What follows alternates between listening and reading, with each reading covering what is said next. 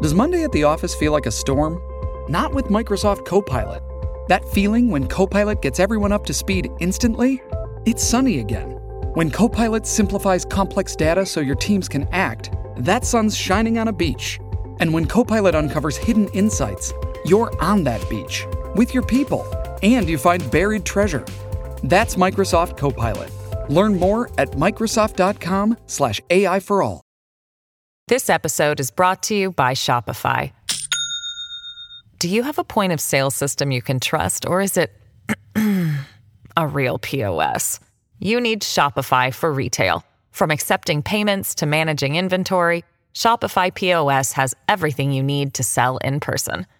Go to shopify.com/system all lowercase to take your retail business to the next level today. That's shopify.com/system. This podcast contains adult themes and language, and some of the things that we discuss may be disturbing to some listeners. In this podcast, we discuss sexual assault, torture, race, and murder. Listener discretion is advised. Please take care of yourself.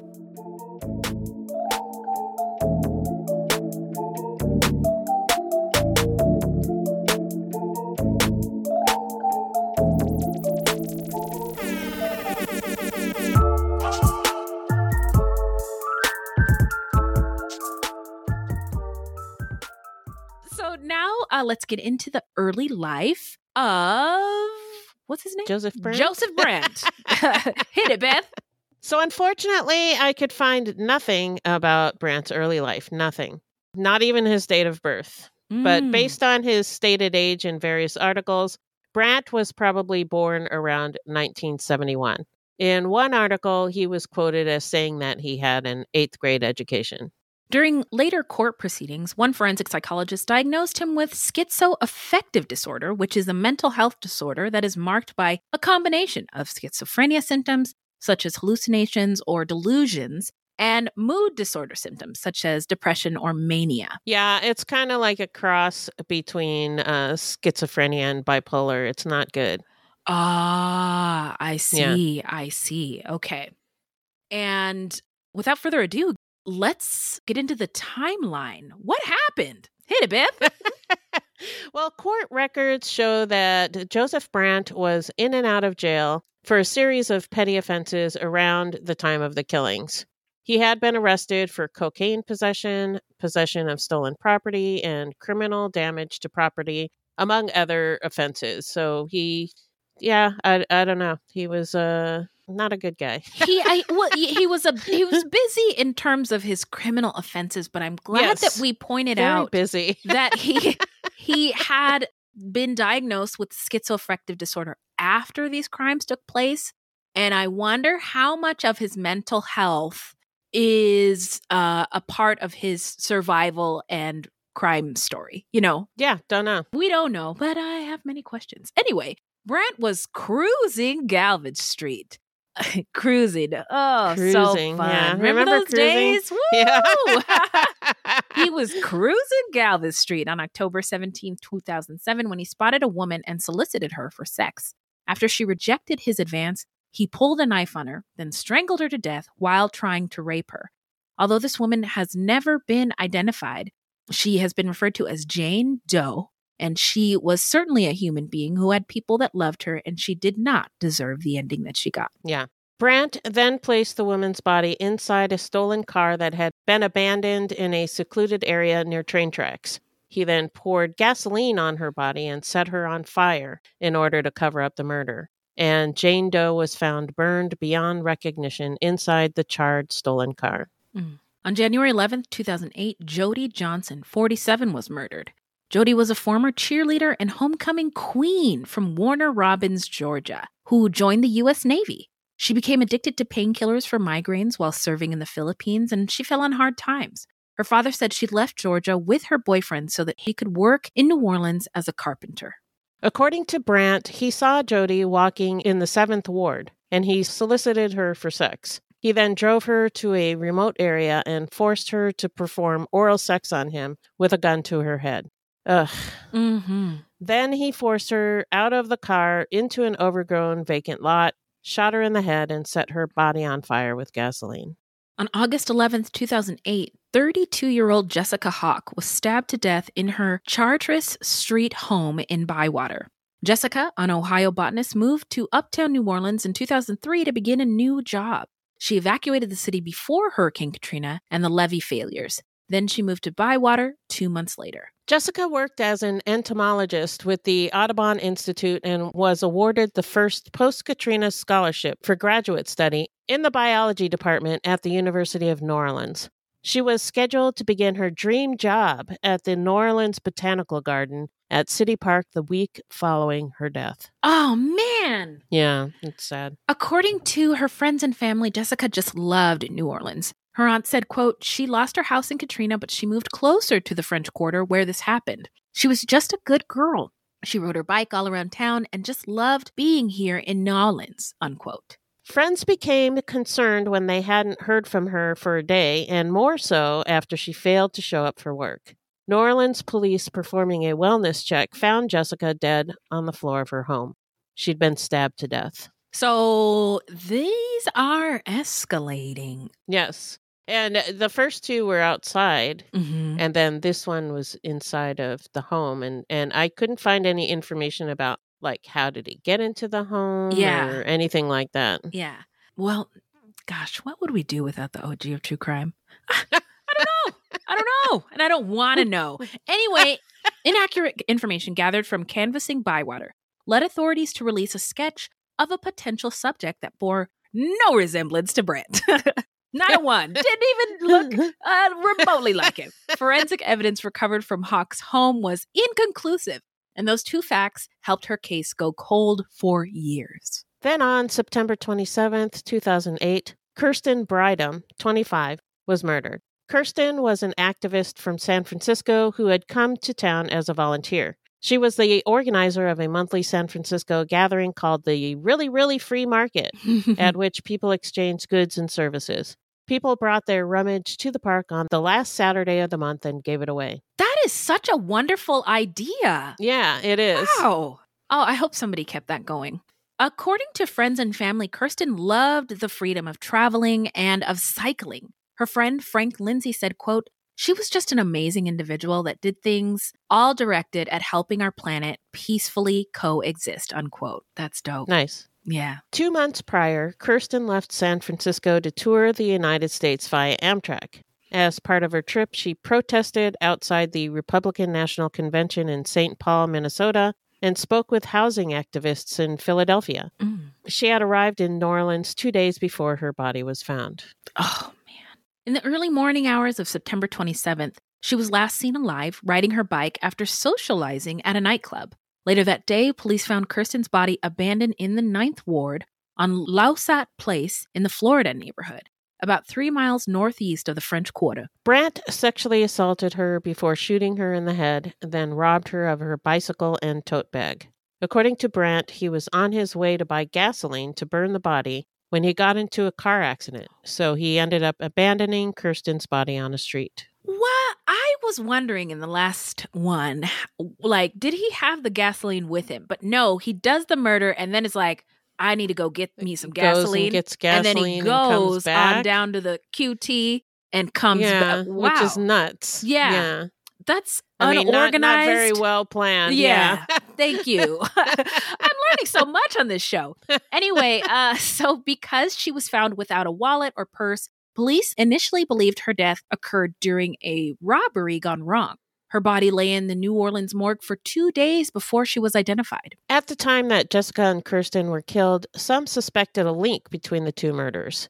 Jessica's murder occurred less than two miles from where Kirsten was killed, and a little more than a month later. Their youth and the fact that they were recent arrivals to New Orleans fueled early speculation that their deaths could be linked. And I would also say that their social status also linked to them, whereas uh, the earlier, the two earlier women Mm-hmm. were of a different status. Socioeconomic caste, if you will. Yes. Yes. Yes. So now let's get into the investigation and the arrest. So in 2010, police released a composite sketch of a man wanted for questioning and Jessica Hawk's murder. And that same year, Crime Stoppers increased a reward for information leading to an arrest in the case to $25,000, but no solid suspect was developed. The killing eventually became a cold case tasked to NOPD detective Winston Harbin. And fun fact about my boy Winston. Ever heard of hashtag original wobble cop? Wobble baby, wobble baby, wobble baby, wobble baby, wobble baby. Come on. Get up, uh. Yeah, yeah, get up, uh. So anyway, that's him. Officer Harbin What? doing the famous wobble baby, wobble baby, wobble baby dance in a Santa Claus outfit. Oh my God, That's I couldn't nuts. believe it. I was so excited to find this fact and bring it to the pod. So, just for those who don't know, the wobble line dance is a popular line dance in the Black community, and we do it at weddings and at parties. It's also popular at clubs, bars, and schools and dances. But anybody from New Orleans knows wobble baby, wobble baby, wobble baby. And this detective has a viral video involving the dance. Anyway, back to the story. Sorry. So a break in the case finally came in September of 2013. Harbin received information about a possible suspect and traveled to Texas to speak with Brant, who was incarcerated on unrelated burglary charges and was serving an 11 year sentence in Beaumont, Texas. Brant confessed to Hawk's murder during the interview with Wobble Baby, Wobble Baby, Wobble Cop, Harb, Detective Harbin, and the detective secured an arrest warrant on February 5th, 2014. Brant was charged with second degree murder and obstruction of justice in the death of Jessica Hawk.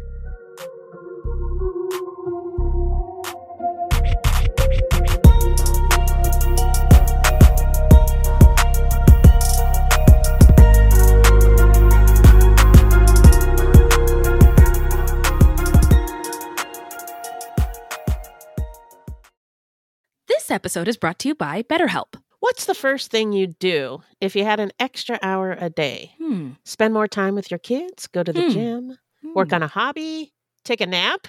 Can you do all those things in 60 minutes? Just kidding. you know, a lot of us spend our lives wishing we had more time. Yeah. But what we do with that time, we don't always know. But the best way to squeeze that special thing into your schedule is to know what it is. And therapy can help you figure that out. Find what matters to you most and make it a priority so that you can find the time to do more of it. Yeah. Therapy isn't just for those who've experienced major trauma, it's for everyone. Mhm. It can empower you to be the best version of yourself. And I've been in and out of therapy most of my life. Same. And it has had such a positive influence on my life that I honestly do not know who I would be without therapy. And I don't want to know. I don't want to know either. Listen, Bev and I have both used BetterHelp. Yeah. and we love it. And if you are thinking of starting therapy, you should give BetterHelp a try. It is entirely online and designed to be convenient, flexible, and suited to your schedule. Just fill out a brief questionnaire to get matched with a licensed therapist. You can also switch therapists at any time for no additional charge. Learn to make time for what makes you happy with BetterHelp. Visit betterhelp.com slash fruit today to get 10% off your first month. That's BetterHelp, H-E-L-P dot com slash fruit. Hey, it's Kaley Cuoco for Priceline. Ready to go to your happy place for a happy price? Well, why didn't you say so? Just download the Priceline app right now and save up to 60% on hotels. So, whether it's Cousin Kevin's Kazoo concert in Kansas City, go Kevin, or Becky's Bachelorette Bash in Bermuda, you never have to miss a trip ever again. So, download the Priceline app today. Your savings are waiting. Go to your happy place for a happy price. Go to your happy price, Priceline. So now let's get into the trial. What the what, Beth? Well, there was no trial. Huh? So at first, Brant's attorneys raised questions about his mental competency. And Brant refused to cooperate with a mental competency evaluation, becoming disruptive during a court appearance in October and refusing deputies' directives to come to court on December 1st. But five days later, he was deemed competent by a court appointed panel of doctors. And in December of 2016, Brant pleaded guilty to Jessica Hawk's murder. He offered Hawk's relatives no statement and no reason for Jessica's murder. Jessica's aunt, Danita Shedden, said that she was glad that there was no trial. Quote, We wouldn't have been able to handle a trial. This already has been like reliving it all over again. But seeing him sitting there with nothing to say, no care about what he'd done, just made me seem more determined not to cry when I spoke to him and to be strong for Jessica. Mm. Unquote. Wow. Yeah. Both Danita Shedden and Jessica's brother, Brandon Hawk, read victim impact statements directed to Brant in court. Brandon also read a statement written by Jessica's grandmother, Bonnie Hawk. Quote, the pain is so bad, I feel like I'm smothered and can't catch my breath. Words cannot express the devastation of losing her. As you stand before a judge in court today, I have no vengeance toward you. It will be enough knowing you will never be able to hurt anyone else again. Someday you will stand before a higher judge, and your soul will be on trial. Unquote. Granny dropped the mic. Yeah. Yeah. So Brant was sentenced to life in prison to be served after he finished his time in Texas. Then in January of 2018, Brant confessed to the other three murders. Authorities sent an investigator to the prison outside Huntsville, Texas, after Brandon told his attorneys he wanted to provide information on other unsolved killings in New Orleans. So I don't, I couldn't figure out exactly how this occurred if he just offered it up. That's what it sounded like. Yeah. And I don't know why, but in exchange, he wanted an agreement that he would not face the death penalty and that he would serve his sentence in a Louisiana penitentiary. Mm-hmm. So it may be that he wanted to go to Louisiana. Ah, maybe. Yeah, Yeah. I don't- I maybe things really got know. uncomfortable in Texas. Well, I hear that Texas sucks. So Wait, I haven't heard that. I, I, I, I thought number one destination in the world for anybody who's marginalized or poor or but I can't believe that Louisiana prisons are any better. So I don't know. good point. Good, good point. Oh my God, there are no lies in any of your statements. So after this agreement, he then gave detailed confessions to killing the three women. but it was a hot mess. Yep. In multiple court appearances, he yelled and swore at officials, hollering and carrying on. And at one point, he refused to sign the plea document. In 2019, an Orleans Parish Criminal District Court judge ruled he was mentally incompetent and could not stand trial. Get him out of here. We don't have time for this nonsense. A forensic psychologist said he believed that Brant suffered from schizoaffective disorder, saying, quote, his symptoms seem to fluctuate, and schizoaffective disorder involves a combination of symptoms of schizophrenia and bipolar disorder. Unquote. After treatment in a mental health facility, the case was allowed to go forward in February of 2020. Then, remember this bitch? COVID caused Yeah. all kinds of delays in proceedings as everything, including the courthouse, closed down. After the pandemic delays, court proceedings finally picked up again in 2021. Brant pleaded guilty to three counts of first degree murder in a plea deal that spared him the death penalty. Brant finally signed his plea form, but at a hearing, he continued to interrupt the judge and lawyers. After hearing a detective account of his confession, Brant said, quote, He's saying stuff I didn't even tell him, ma'am, unquote. Brant acknowledged killing the women, but said he, quote unquote, only kidnapped Brydum and did not have sex with her or the victims, despite his confession about forcing them to perform oral sex. Okay. Were you lying then or are you lying now? Hmm? Yeah. Even as Brant entered his final plea, he had another outburst in court. Oh, He began berating his own public defenders, calling one a fucking two-legged dog. Oh! Yeah. And then saying, quote, he always got some fucking bullshit going on, unquote. Wow. you know, I love uh, this guy's a monster, but he really said what he meant with his chest. Yeah. He gave it all. He gave he gave it his all. He didn't hold back, and uh, he's still going to jail though. Anyway, Brant refused to move forward until a black attorney arrived to represent him. Then, at last, he pleaded guilty to the three counts of first degree murder. So, where are they now? Tell us, Beth. Well, in 2018, Jessica Hawk's brother, Brandon Hawk, said his family travels regularly to New Orleans to maintain a garden that had been erected in his sister's honor. That is so beautiful. Yeah. On the other hand, Kristen Brydum's mother, Mamie Page, who lives in California, said the idea of traveling to New Orleans is too painful. She said she is glad authorities can close their investigation into her daughter's killing, but a sense of healing remains elusive for her family. Quote, there is no closure for losing a child in such a way. Mm, It's horrible and it's unfathomable mhm. because knowing her, you can't imagine anyone would want to hurt her. Unquote. Mm. Wow. Yeah. So now let's get into our takes and what we think made Brant snap. Okay. What do you got, Beth? Well, he would have been around 36 Uh-huh. when he committed the first murder, the uh, Jane Doe. Mm-hmm. Mm-hmm. And I have a hard time believing it was his first. I do too, just based on how things went. Yeah. Well, not only that, but serial killers don't usually start that old. Right. And also the schizoaffective this Disorder, the yeah. disorder, that's not something that manifests usually in your 30s. That's something that manifests in your 20s Yeah. normally, right? I, I think so. Yes. Or at least earlier than 36. right. Like it, it I mean, could that's start ancient. manifesting. Yeah, yeah. yeah. And I have no idea what made him snap. Mm, I wish I knew more about his early life. It yeah, sounds like he only had an eighth grade education, so Yeah. it doesn't sound like he had a great childhood. Yeah, it sounds So- like there were uh, challenges based on his rap sheet. Oh, Um, survival was For sure. on his priority list, but I think this is all speculation, but mental health challenges and again, trying to survive, he, I think that contributed to his willingness to harm other people. Yeah. His desire to hurt other people. Right, right. And I was thinking about schizoaffective disorder symptoms. Again, it's odd to me that they manifest in your close to 40 is something I'm I didn't know happened. And I was surprised given that this happened that we don't know more about this case or the perpetrator's early lives or more about the lives of the victims. There Yeah, at the there time really wasn't very much out there about this story, which is is also odd because we had Yeah. the internet around Katrina. We had MySpace. We had social media profiles, even though they were, you know, rudimentary, I guess. Facebook was Right. around.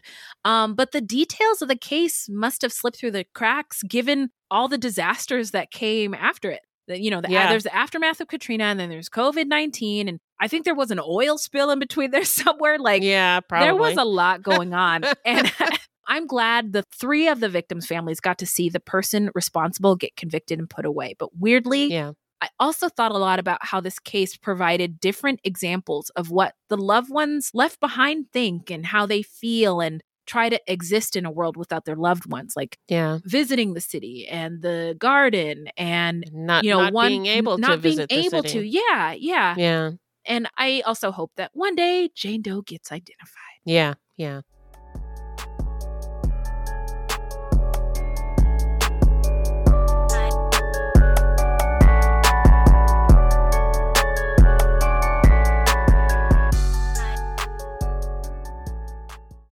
Was boring. Hello. Then Judy discovered ChumbaCasino.com. It's my little escape. Now Judy's the life of the party. Oh, baby, Mama's bringing home the bacon. Whoa, take it easy, Judy. The Chumba life is for everybody. So go to ChumbaCasino.com and play over 100 casino-style games. Join today and play for free for your chance to redeem some serious prizes.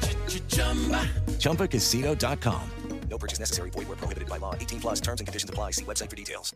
Beth, where can the people find us? Our website is fruitloopspod.com, and we use Fruit Loops Pod for all of our social media. This is a weekly podcast, and new episodes drop every Thursday. So until next time, look alive, y'all. It's crazy out there.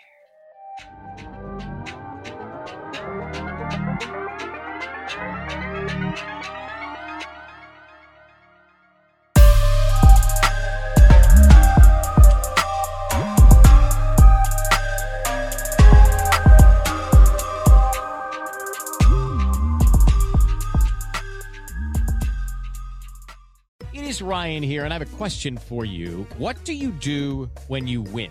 Like, are you a fist pumper? A woohooer, a hand clapper, a high fiver. I kind of like the high five, but if you want to hone in on those winning moves, check out Chumba Casino. At chumbacasino.com, choose from hundreds of social casino style games for your chance to redeem serious cash prizes. There are new game releases weekly, plus free daily bonuses. So don't wait. Start having the most fun ever at chumbacasino.com. No purchase necessary. VGW. Void were prohibited by law. See terms and conditions. 18 plus. Hi, I'm Matt Harris. Seton Tucker and I host the podcast Impact of Influence, which for two years covered in depth Alex Murdaugh, who was eventually convicted in 2023 of murdering his wife Maggie and son Paul. That story continues to evolve, and we will cover that. Plus, we will tell you stories of other true crime events that have happened in the South. Please join us on Impact of Influence and give us a follow on the Impact of Influence Facebook page.